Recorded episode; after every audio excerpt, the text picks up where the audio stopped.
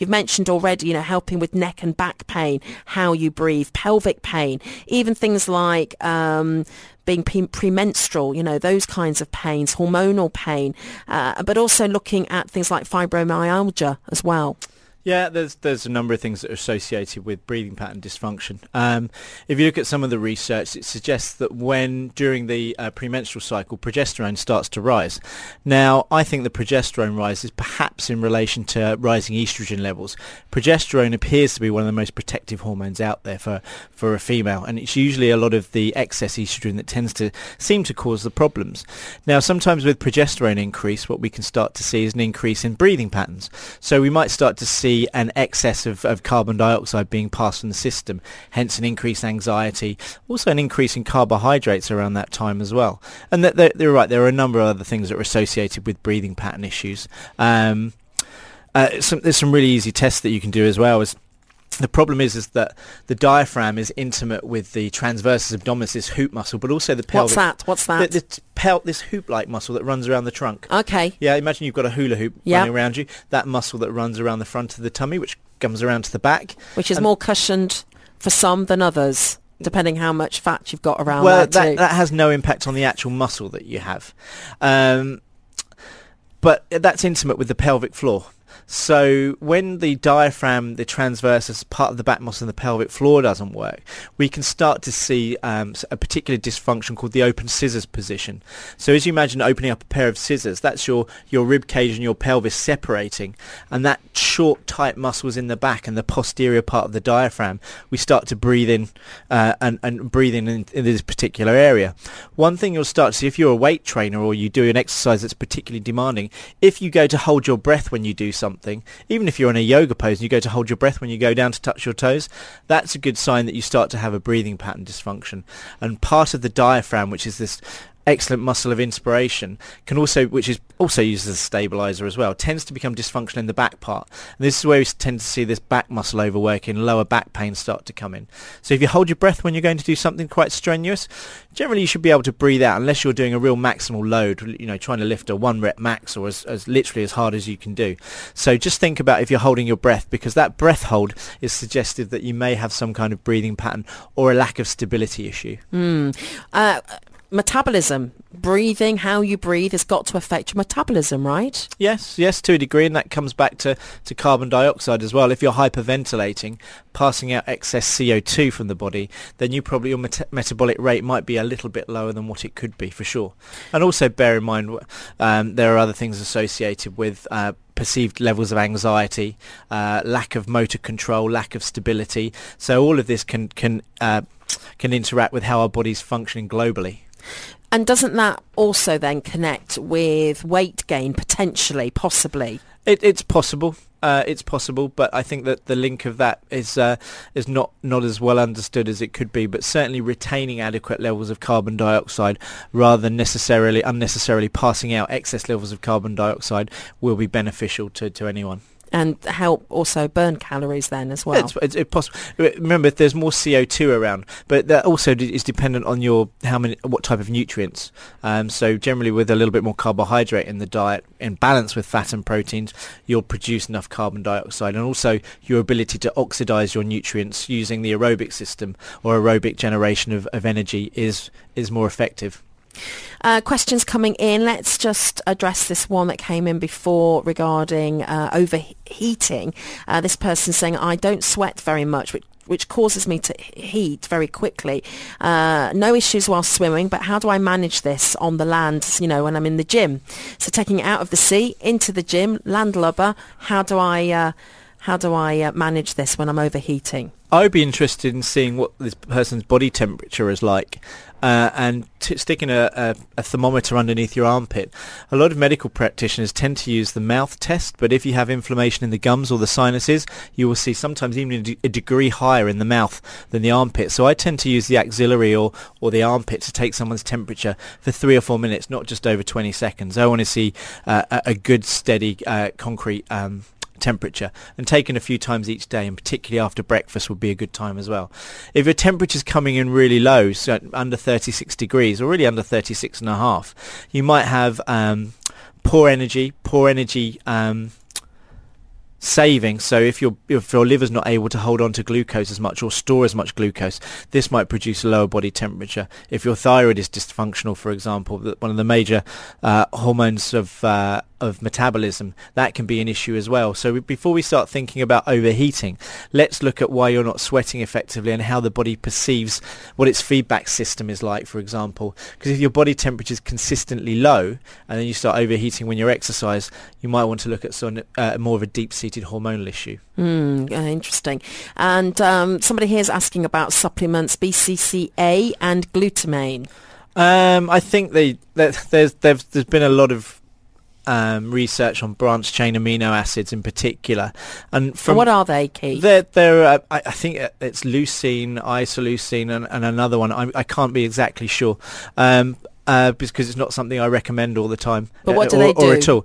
Um, I think it's more for um, blood sugar regulation and also for increasing protein uptake so that after a workout you're getting um, an adequate amount of protein for muscle increase. But again, it's not something I, I, I, look at particularly a lot, so you probably get a better answer from someone else on this.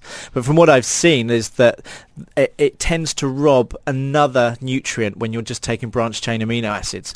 So where a lot of supplements and concern, I usually go back and say, if you just eat real food, most of the time you will get the results that you want. If you're talking about bodybuilding and increasing muscle tissue, some of these supplements may be beneficial, but again, you need to get real-time protein in and not just rely on, on, on fake supplements that, that aren't particularly great for the body in, in most cases. Glutamine, for example, can be useful, uh, particularly for uh, cartilage lining and a few other things. But if you want to get good amounts of glutamine, go for your broth, go for your stock, boil your bones, and you'll be you'll be in a win-win situation most of the time. Mm. And uh, somebody here as well asking about, well, first off, this one, I've lost 70 kg in weight, lost a lot of muscle. What should be my exercise plan? Well, if you've lost a lot of muscle, you have to ask yourself, has that been productive for you? Losing fat can be beneficial, but at the same time, if you're if you're liberating um, energy from muscle tissue, that's catabolic and it's destructive to the body. It's a it's a process called gluconeogenesis. Gluconeogenesis is basically the conversion of body protein into carbohydrate, and it's it's not exactly efficient kudos to the guy for losing 70 kilos, but you still need to maintain a certain amount of muscle mass. When we go on restrictive diets, we can see sometimes um, less beneficial effects to metabolism. We can see restricted metabolism. We can see low body temperatures, poor sleep, poor bowel habits. So still maintain um, you want to get some muscle tissue in, and that will come from doing some weights and, and, and moving effectively. So it's difficult. Um, I do less and less of writing people exercise plans these days because my role is more um, understanding movement and pain issues. But certainly go and see someone that can write you a decent exercise plan up. I still do things like that, but uh, I tend to see more people who have problems with with but that need more of a consultancy basis. Mm, mm. But certainly go and see someone who can write you up a good exercise program don't take advice when people say that you need to restrict lots of carbohydrates. You need to have a, a balanced diet that, you know, all the things that I've talked about before. Do you have good digestion? Do you have good sleep? Do you have good libido? Uh, do you have good balanced emotions throughout the day? Are you in pain? Do you sleep well? I mean, these are all questions that you need to ask yourself as if your, your nutrition and exercise plan is working for you.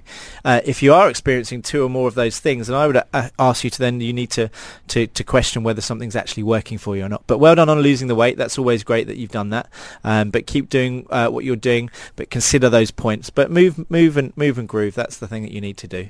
And uh, just looking at Bruce Springsteen's story on why he looks so good, he looks happy, looks healthy at the age of 64, and he's saying apparently, well, friends are saying like uh, unlike many other rockers, he's led a, led a very clean life. Um, he's um, he's actually undergone uh, therapy to treat his uh, uh, depression. He said, I didn't know that he suffers from depression.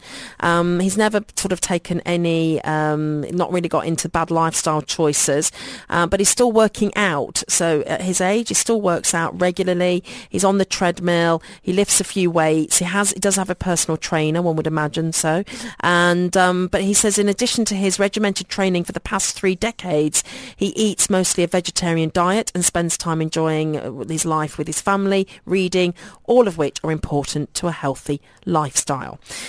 So your thoughts, do you look at somebody and go, they look great for their age and wonder why that is? Let us know about it on 4001. Now, Keith, let's look at some of these messages coming in. Lots to discuss with you this morning. Uh, one here regarding um, aloe vera. Aloe vera, do you know much about aloe vera? No, not really. I know that um, that some people do use it for trying to settle down the stomach. I'd imagine because it comes as cat is the aloe vera plant is slightly anti-inflammatory. Yes. So I think it has a probably a soothing kind of action. So I think combined with with the right appropriate diet might have some some beneficial effects, but it's certainly not my Mm. area of expertise. Mm, antibacterial it's supposed to be, oh, I really? think. okay. Yeah. There you go. Yeah, um, here somebody's saying I love good food, especially healthy food, fruits, vegetables, but unfortunately I get stomach pain too often. Yeah, this is something that I see all too often. Uh, it's an energy and di- and digestion related issue. Now, it can be first what came first, the chicken or the egg. If you try and eat too healthy and you don't give your body enough energy, i.e. you have a lot of steamed vegetables, I mean, the fruit would be good, certainly. But if you're eating fruit that's harder to digest, quite starchy, combined with vegetables that you just steam, that's quite hard on the body, especially if you have any kind of stress going on as well. And I always talk about the context. What I, I use with my energy and digestion programs, and there's loads of stuff I've put on my website over the last few years about how you actually get out of that. Now, there are a few things that you, you can do. Um, First of all is to give yourself foods that you can digest easily. If you're eating lots of fruit, go for the ripe tropical fruits. Pineapple, guava, mango, all these kind of fruits as well. If you've got apples, for example, apples are actually quite harder to digest when you have a slight amount of digestive dysfunction. So stewing them would be really, really good as well. If you're eating lots of foods such as nuts, beans, pulses, these are notoriously hard to digest as well. So you've got if if you've got digestive problems and digestive pain, this is the classic sign of where you go, okay, you're eating really healthy, but you still have stomach pain. Does that make it a healthy diet for you? I would say no. And this is where you have to look at what does this person need to get out of that. Now, one thing that, and I've, had such amazing effects with this with clients over years and years. If you include one raw grated carrot salad a day, it will do wonders with your digestion. I had that this morning, didn't I, Sally? Don't have that just for breakfast because it's not enough to support you. I had make- it with quinoa. Okay, okay, we're getting there. We, we need a little bit of tweaking there. But use a carrot in between meals with a little bit of coconut or olive oil and salt.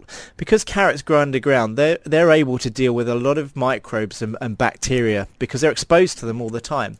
Now, what, that what that it does to the bowel, it provides some undigest. It's really hard to digest a raw carrot, so it binds a lot of the metabolites, something called endotoxin or lipopolysaccharide, and other bacterial compounds. So including that in your diet every day, I have seen people with IBS for 20 years disappear eh, over, overnight.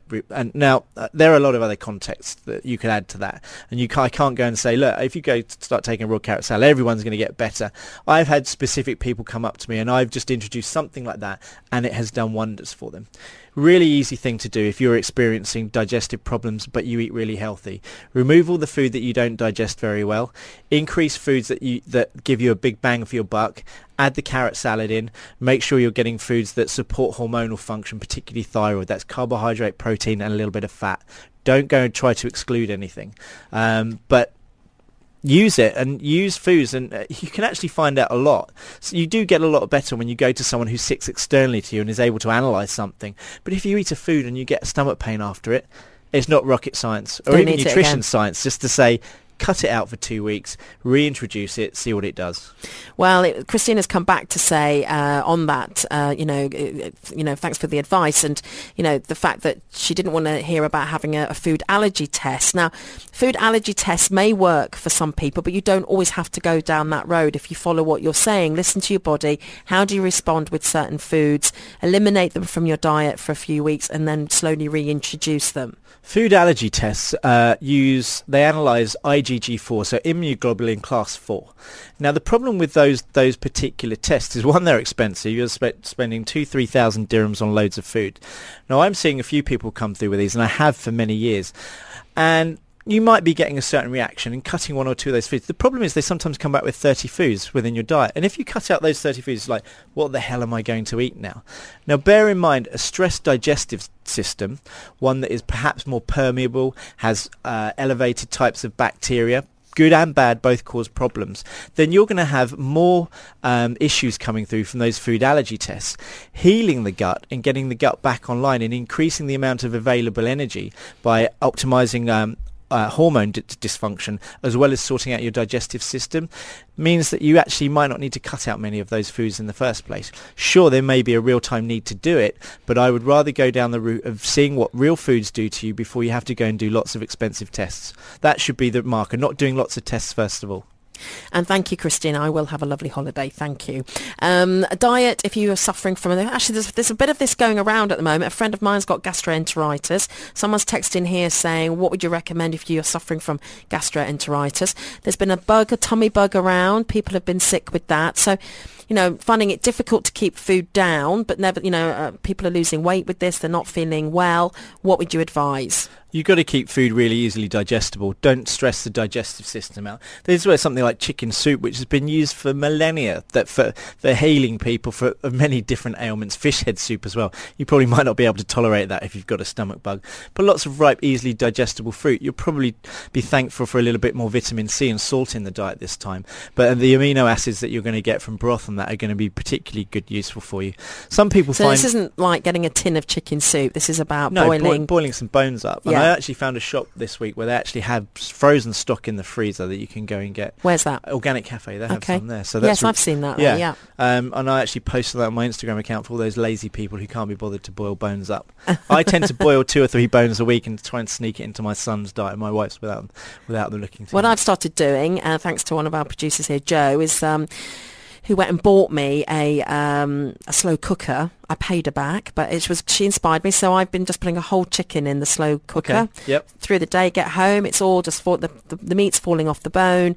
You, you know, obviously got the veggies in there, and using the stock and using the meat, and yeah, really, really nutritious and good. Yeah, and the stock is great. I mean, I have a cup of stock before I go to bed. Um, it, it, it actually has a quietening effect on the nervous system with some of the kind of anti-inflammatory amino acids. I mean, you can actually buy gelatin in powder form, like good quality gelatin, not the kind of white stuff that you make real jellies with. I mean, that's the same stuff, but it tends to have a bit more fillers. But it's it's really good for getting for a decent amount of protein in without the kind of uh, effects that you might get from having a big piece of meat or something Mm. like that. So just keep it easy. Make sure you can digest it. Make sure that you enjoy eating it. That's probably a good good thing as well. And uh, just don't overburden the digestive system too much. Some sorry, yeah, sorry. Sometimes probiotics. I, I think probiotics are a double-edged sword. Yeah. I've seen clients come in who've been consuming too much of them.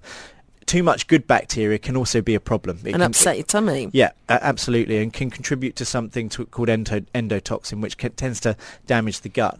In uh, the Cochrane report, which is a peer-reviewed d- journals for, uh, for doctors, has suggested that some probiotics have been useful for decreasing the amount of time, perhaps one to two days of stomach bugs. So you might want to think about that from a competitive aspect, introducing some bacteria to stop some of the more kind of problematic pathogenic disease-causing bacteria like gastritis bugs, for example. But, you know, again, just play that by ear. Well, it links in with the text that just came in about, you know, inflammation of the stomach. Similar, right? Um, some nice pure stock might help you with that. So if you're feeling inflammation, Yep, I would say go for that. Remove, don't eat foods like nuts, which are notoriously hard to digest. Nuts and seeds are not designed to be digested. Uh, they're nature's way of passing on their seeds so that they can grow. And that's why you tend to see them come out a lot when, when, when you've been to the toilet. They're there to be passed on, so you don't digest them very well.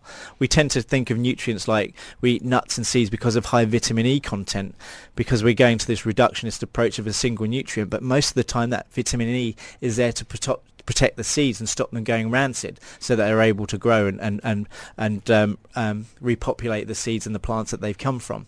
So re- remove anything that's going to be problematic. Like some people actually prefer to eat a little bit of bread sometimes in this time uh, just because it, it's a bit filling and I, I don't know the actual mechanics behind it but lots of people have gone for a bit of toast or something. I don't know why that is. I don't know if it's productive but find something if you feel that you want to eat something you've got a desire for it and it's not going to cause you to have any more problems go for it So talking to Keith Littlewood this morning here on Eye on Health. He's a rehabilitation and performance coach at Scandinavian Health Performance at Jumeirah Lake Towers. And uh, yeah, he's really specialises in managing pain if you've got a recurring issue with pain or an injury, uh, if you have bad posture. And he's been talking a lot about breathing pattern dysfunction and helping you with that to breathe better and how that can help combat pain pain and posture as well. He also can help you with digestion, digestive issues and fatigue, energy depletion. So many of you are texting in this morning. One here from Naveen saying, I'm not able to improve my running endurance. I feel weak on my legs. Breathing isn't an issue. What could it be? Well, sometimes we have a disconnect about the muscles that we want to actually work during, um, particularly running or any any uh, physical activity. The problem is with runners, and something I, I tend to see a lot, is the calves tend to overwork substantially when there's a lack of hip flexion, hip extension, and also to do with knee flexion extension as well. So given that the calves in their position, believe it or not, they can actually decrease the amount of muscle activation of these these particular muscles. So you might want to get someone who, who understands how to assess which muscles are working correctly and which muscles maybe are underperforming. Now in particular, short tight calves are something that that I see a lot, and uh, it's it's usually about tweaking the nervous system. So we assess um, a particularly uh, a particular movement pattern understand which muscles are involved, and then we kind of pair them off against muscles that might be dysfunctional. And usually you can actually reset the nervous system by resetting, tapping into the fibers, see what's going on there, and giving the, the, the brain a chance to understand why they're not working correctly. Usually with a little bit of corrective work, um, you going away, maybe releasing something and activating another thing, and sometimes in some cases not needing to do any, any homework at all, but it's always good to try and hardwire something. So I would say this is a mechanical issue, and maybe some muscles that are overworking are causing you to experience fatigue and if you re-optimize how, how the muscles are sequenced together, you'll probably find that your, your legs are feeling a little bit stronger. So that's something I, I see a lot of with, with sports people in particular. And, and, and your regular run-of-the-mill Joe as well. And you've been through an interesting experience yourself recently, haven't you? In that you've had a, a kinesiology test. Uh, yeah, and you love your coffee? You came in this morning with your coffee. We often yeah. talk about coffee and how it can help some people uh, metabolically. What was your experience? Well, I'm very pro caffeine anyway anyway. A lot of the research shows that it's great for uh, anti-cancer, anti-Alzheimer properties, and we know that caffeine is a is a pro-stimulant for metabolism. Hence, I use it with clients who have suffer from poor energy with the right type of foods as well to stimulate an increase. But I've been studying with an orthopedic surgeon with a technique called proprioceptive deep tendon reflex, which helps to restore um, optimal body movement and in some cases decrease pain. It's it's been a very interesting journey so far with that.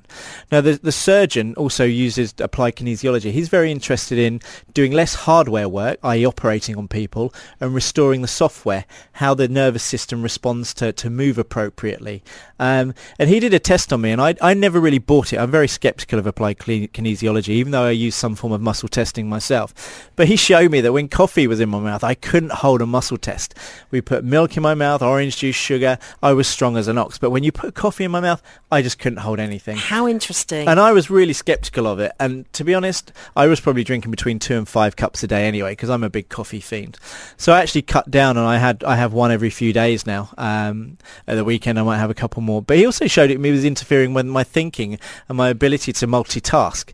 And I have to say, the results for me were particularly um, interesting. Mm. So I, I'm I've I think there are a couple of reasons behind that, um, but I think it, it's for me personally, it's been it's been a great experience to see how how my body's been reacting to that. So I you know I I I'm I'm fair enough to say that yep, some that wasn't working for me particularly well, and um, hopefully there'll be a way for me to get back to drinking more coffee in the future. I know, but you've you've taken it on board and you've reduced yeah, your coffee it, intake, and you've and you've seen the difference. Now, let's just make this clear: this isn't the case necessarily for everybody. This was specific to you and yeah. your body type. We're not saying that everybody's the same when it comes to drinking coffee. No, and I, I enjoy drinking coffee. I, I, I, I thoroughly recommend it to a lot of people. Um, but he said that I needed to cut down, and actually cutting down my sleep's gone to where I was waking up a little bit in the night. I actually have a solid eight, nine hours sleep now, provided I get to bed on time, of course. but yeah, it was interesting to see, and this is where we see the nuances of working with with different people and and what they're reacting to, for example. So yeah, and how that how I'm open minded enough to know that to, to to to say that yes, that has worked really really well for me. Yeah, and this is what again, what we're getting at, and what we do on this show is, you know, it's just offering lots of different possibilities for you to know more about, to discover more about when it comes to your body and your particular individual needs when it comes to your health and wellness. Do you like your skinny jeans? Do you like wearing skinny jeans? Well, interesting looking here. The agenda touched on this earlier. We also picked up the story. Painfully skinny jeans lands a woman in the hospital. Uh, the downside possibly to wearing super skinny jeans is this. A 35-year-old Australian woman wound up in the hospital after wearing skinny jeans when, while helping a family member move house. Uh, the move involved many hours of squatting while emptying cupboards. And this is a report coming out of neurology, neurosurgery and psychiatry published on Monday. So as the day went on, she's helping with the move. Her jeans were making her increasingly uncomfortable, but it wasn't until the evening that the situation went south. As she walked home, the woman found herself struggling to lift her increasingly numb feet. She fell to the ground and lay there for several hours before she was found and taken to the Royal Adelaide Hospital. There, the woman's legs, the woman's legs were, were so swollen that staff had to cut off her jeans. So there's a bit of a warning here, I think. But interesting, isn't it? What could possibly happen in the fact that she was bending, squatting, very tight jeans. She was cutting off blood supply. Yeah, I'm so glad I've never been able to fit into skinny jeans. Um, th- there's a couple of aspects to this. Obviously, we've got the, the pretty obvious um, factor that there's probably a lack of blood supply. Lack of blood supply means a lack of nutrients, including oxygen, removal of carbon dioxide, lactate and all of these other metabolites from, from the muscles and, and the cells. Uh, also, there's another thing as well, is deep pressure. When we apply deep pressure to any muscles, it affects fibers called Pacini receptors. So these Pacini receptors, which provide feedback from a from the actual um, the muscle itself back to the central nervous system, the brain, the nerves, and that can be affected as well. So we might have a lack of control of how to control our muscles. So uh, the obvious one is obviously having having a lack of blood supply. So I think, like anything, don't wear anything too tight. Yeah, and just goes to show they actually they did a CT scan of her legs and it showed signs of muscle damage in the calves. So that's not necessarily to do with her wearing skinny jeans, but combined with that issue. Well, um, it, it depends what the damage is. I, I, I, don't think they elaborate on what the damage is. I mean, if we have hypoxia, for example, we can get uh, tissue death. Um, and, and, necrosis of certain tissue. So that that's quite possible. But again, like I said, you can certainly get damage to the receptors, and the receptors provide feedback to and from the, the joint, the muscle, the ligaments, and so how they actually function. But I, I, unless I, I don't know what the exact damage is, it's really hard to say. Mm. Someone's texting to say, who wears super skinny jeans to help someone move, really? like, yeah, yeah. I think it's more of a more of a torture, isn't it? We're going to put, like, you're, it's like being on a like a, a, a show. Yeah, but that's tasks, that's right? for the people that aren't really skinny enough to be wearing skinny jeans. Yeah. But I think the idea is that if you are skinny enough to wear skinny jeans, then yeah. it shouldn't be a problem. I don't know. I don't know. Maybe you need to get the stretchy ones if you're going to be helping people move. Uh, thanks for that. Keep your messages coming in. And actually, on that note, it's a bit of a sensitive area, but it's important. Again, it's something I noticed a couple of weeks ago in the news. Um, wires when it comes to health and well-being. It's something you're very aware of, Keith, and have talked about before. But when you're looking at posture, when you're just saying there about somebody who's bending down, squatting, all of that kind of things, and it's a story came out a couple of weeks ago about how unhealthy it could be in our positioning when we have to go to the lavatory. Yes, I mean it doesn't make um, too much argument when we say the position we were designed to poop in is actually quite beneficial for us. It puts our, our colon in a much better position for going to the toilet. And actually the increase in intra-abdominal pressure is quite productive. When you sit on the toilet, for example, you have a decrease in the intra-abdominal pressure mechanism. You have to literally hold your breath. So here we have some breathing pattern dysfunction creeping into the way that we poop, perhaps. So, I mean, like we were talking about earlier on, culturally, a lot of the kind of African, Middle Eastern places, the toilets are actually designed were still designed in the way that we were designed to poop. I think you can get bits of kit like the squatty potty or something like that where you elevate yourself. And but children, you know, that's what they're doing when they're starting to get potty trained. Yes, yeah, and it, it, it makes sense to be to have good squatting mechanics and good digestion comes from being able to, to squat well. The squat pattern actually helps to massage the internal organs as does a good breathing pattern as well.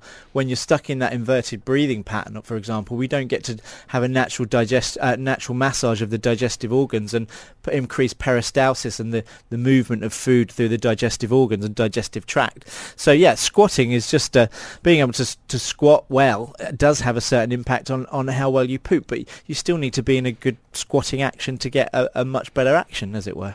So oil, almond oil, almond milk. Let's take the almond nut and the health benefits, Keith. Um, well, I specifically because I work in energy and digestion, I tend to get people to remove nuts during this time. I don't think eating nuts on a on a regular basis is too much of a problem. I think, like I said, if you're alluding to nuts because they have high levels of vitamin E in there, that's because they, it prevents them from going rancid. So they're doing a job for the nut itself. I, I like I said, I, I think when you're trying to remove a lot of things like dairy, I, I don't think dairy is too much of a problem. I think a stress digestive system is part of that and maybe why you don't tolerate dairy as well as you could do. But a lot of people tend to replace dairy with things like almond oil and soy oils, which tend to have their own problems. And um, I wouldn't go replacing with lots and lots of nut oils because they're higher in unsaturated fatty acids that can cause um, issues when you're consuming a lot and uh, do actually irritate the bowel to a degree. Um, There's a lot more milk out there, isn't there? When you go to the supermarket, there's yeah. so much choice now of the range of different kinds and types of milk that you can buy. Yeah, I mean, in our house, for example, we have we rotate through goat milk, camel milk. Uh, we always try and get a really good quality organic um, cow milk. Um, in fact, we're going back to the UK um, shortly. We've just got an order in for this unpasteurised dairy farm, yes. grass-fed Hook, Hook and Sons. really good stuff. okay. And we're going to be uh, chowing down on that over the break. Um, and so, yeah, there is there is a a, a lot more uh, spectrum of different types of stuff out there. And I, I, you know, some people will act differently with certain different types of milk, but I generally tend to find that those with more digestive dysfunction tend to have a harder time. But that's not necessarily a reason why we should remove it completely. And dairy remains very potent. And when we were talking about vitamin D, sometimes people actually flag up with vitamin D deficiency because they have a lower calcium intake. So that's really important to consider also. Uh, somebody's texting regarding their little boy, an eight-year-old little boy with a slight rectal prolapse. Um, diet, do you need to consider things there? I, I honestly don't know. It's not my area of expertise, and I would certainly suggest seeing a, uh, the, the specialist on, on this. Um, it may be if there's an irritation in the bowel that might contribute to it, but to be honest, it's not something I know much about. Mm, okay. And uh, question on your website, if you stretch a muscle, do you make it stronger, weaker, or does it just stay the same? Well, surely the idea is if you're stretching a muscle, it's going to make it stronger, right? it depends on if it has a primary, secondary or tertiary dis- dysfunction. Ooh. So if you have a muscle that's super tight and you stretch it, potentially it's actually going to get stronger because you you fire up the tendon, uh, the Golgi tendons, which are in the in the both in the ligaments and in the uh, tendons themselves. Now, if you have a muscle that's say a tertiary weakness, it's it's basically collateral damage of other m- muscles. Then when you stretch it, it will get stronger. For example, so we always think that if we stretch something, it's going to get weaker. But if you have a lack of stability, you'll usually have an incre- a decrease in mobility as well, because we tend to stabilize our joints by making certain muscles around that joint a lot stronger. So if we're trying to stretch something, but the brain's saying, hang on, you're not very strong or stable in this area, so I'm going to tighten you up a little bit. So if you then go and stretch that muscle, it's going to rebound back by making it stronger. So we have to be careful. And if we're looking at from a rehabilitation perspective, then muscles just don't react in the same way all the time, and it depends on the on the on the actual muscle and what's going on at that particular joint and what feedback's going in and out of that joint or in and out of that receptor in the actual muscle itself. So the answer is it depends. Mm. And coming back to our messages here, halitosis how to help with that? Well, we know that bacterial issues can tend to start in, in, the, in the digestive tract, for example, and the digestive tract does start in the mouth. So potentially there could be bacterial issues, suppressed immune system, which might be driving that. Usually when we see kind of an elevation of bacteria, and um, it's not being kept in check because the immune system isn't firing up as well as we could be. We could help to just um, remove some foods that maybe aren't being like, digested well in the bowel. We can use things like the carrot salad. We can certainly potentially think about probiotics in some people to help compete with other bacteria. But uh, it, I would say it's, it's probably something going on in the bowel or in the throat, for example, that might need clearing up. And uh, you're keeping busy here in the city. Not only are you helping people in where you're positioned at uh, Scandinavian Health, uh, but you're also going out and you're working with companies as well. So you're going to be working, doing a bit of a session with Tom and Serge's staff, the cafe. Yeah, I've, I've, I've done a few presentations of like Standard Chartered Bank before and uh, Tom and Serge. I think I'm going off to do some staff training with them, do do some presentations, and I, I kind of do that as more of a it's a fun thing, gets me out of the office. Um, but what are, what are you doing though? Your staff training on what? Well, I think uh, it's talking about. I I've actually titled the the talk moving, grooving, pooping, and sleeping. Yeah. So it's kind of a lot of snoozing things that we're talking about. Snoozing. as well. That would- sorry. yeah, that would moving, rhyme grooving, better. Pooping and snoozing. There you go. uh, that that's what it is. Yeah. But um, it's just kind of getting information out there. We tend to be so caught up in this paradigm that everyone has to be doing stuff in a certain way. And there are many options available to people and we don't have to beat ourselves up in the gym. If you want to do that you go and do that. That's fine.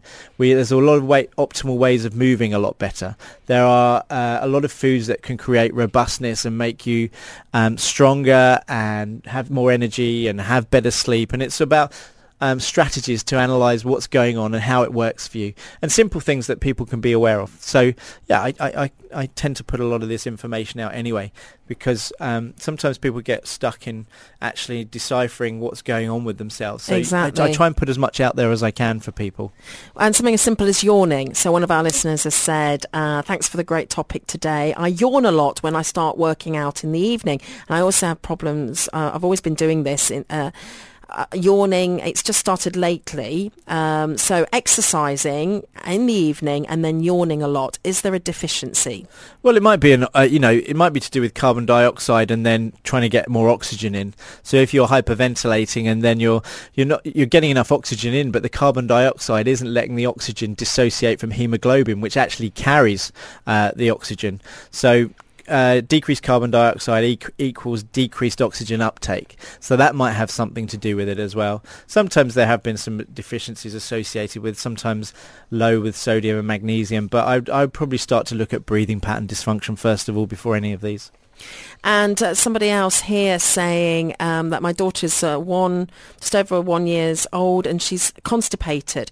We've switched her milk uh, to dairy milk, and the situation's got worse. Um, obviously, if you're working with a medical practitioner, seek their advice for sure on this. But uh, sometimes it just can be that they're they. It, there can be a number of issues with this. Try switching the milk around. You could try camel or goat, for example. If you're using goat, you might want to make sure that you're getting more B vitamins because there's a lack of B vitamins in goat. But change around the dairy with itself. But if she's 1.6, she's probably consuming solids. Um, sometimes when children are consuming a lot of cereals, this can actually aggravate the bowel, and you might find trying to get her more on perhaps like yogurt and um, and some fruits might be beneficial. But this is a sort of case where you should look at look at stuff and be quite diligent about what's going on when seems to things seem to get better or worse because sometimes it's just being uh, observant about what what's actually going on here but i've seen constipation clear up quite significantly in, in lots of different clients including two-year-olds I've seen uh, with clients that I've worked with before with constipation. But it, it, it, you need to be really um, subjective and see what's going on, food diaries, and see what how how they respond to certain foods in particular. Well, Dawn says I could listen to Keith all day. Fantastic. So that's a nice compliment for you to round that's off. nice to know that somebody wants to listen to me. I know I can ramble a bit sometimes, but yeah, that's good. Thank you, Dawn. Uh, it's always a pleasure having you here on Eye on Health, Keith. Thank you very much and enjoy your travels and uh, make the most of it before baby number two comes along in just a few months' time. Yeah, it's gonna be D-Day again. My sleep sleep wake cycles will be out the window for a bit. Uh, do check out Keith's details. We've posted them up on our website, Balanced Body Mind, on Facebook and his website. And uh, he's also got an ebook out as well, coming out. It's addressing energy and metabol- uh, metabolism issues. So, uh, yeah, connect with Keith via our website or directly, of course.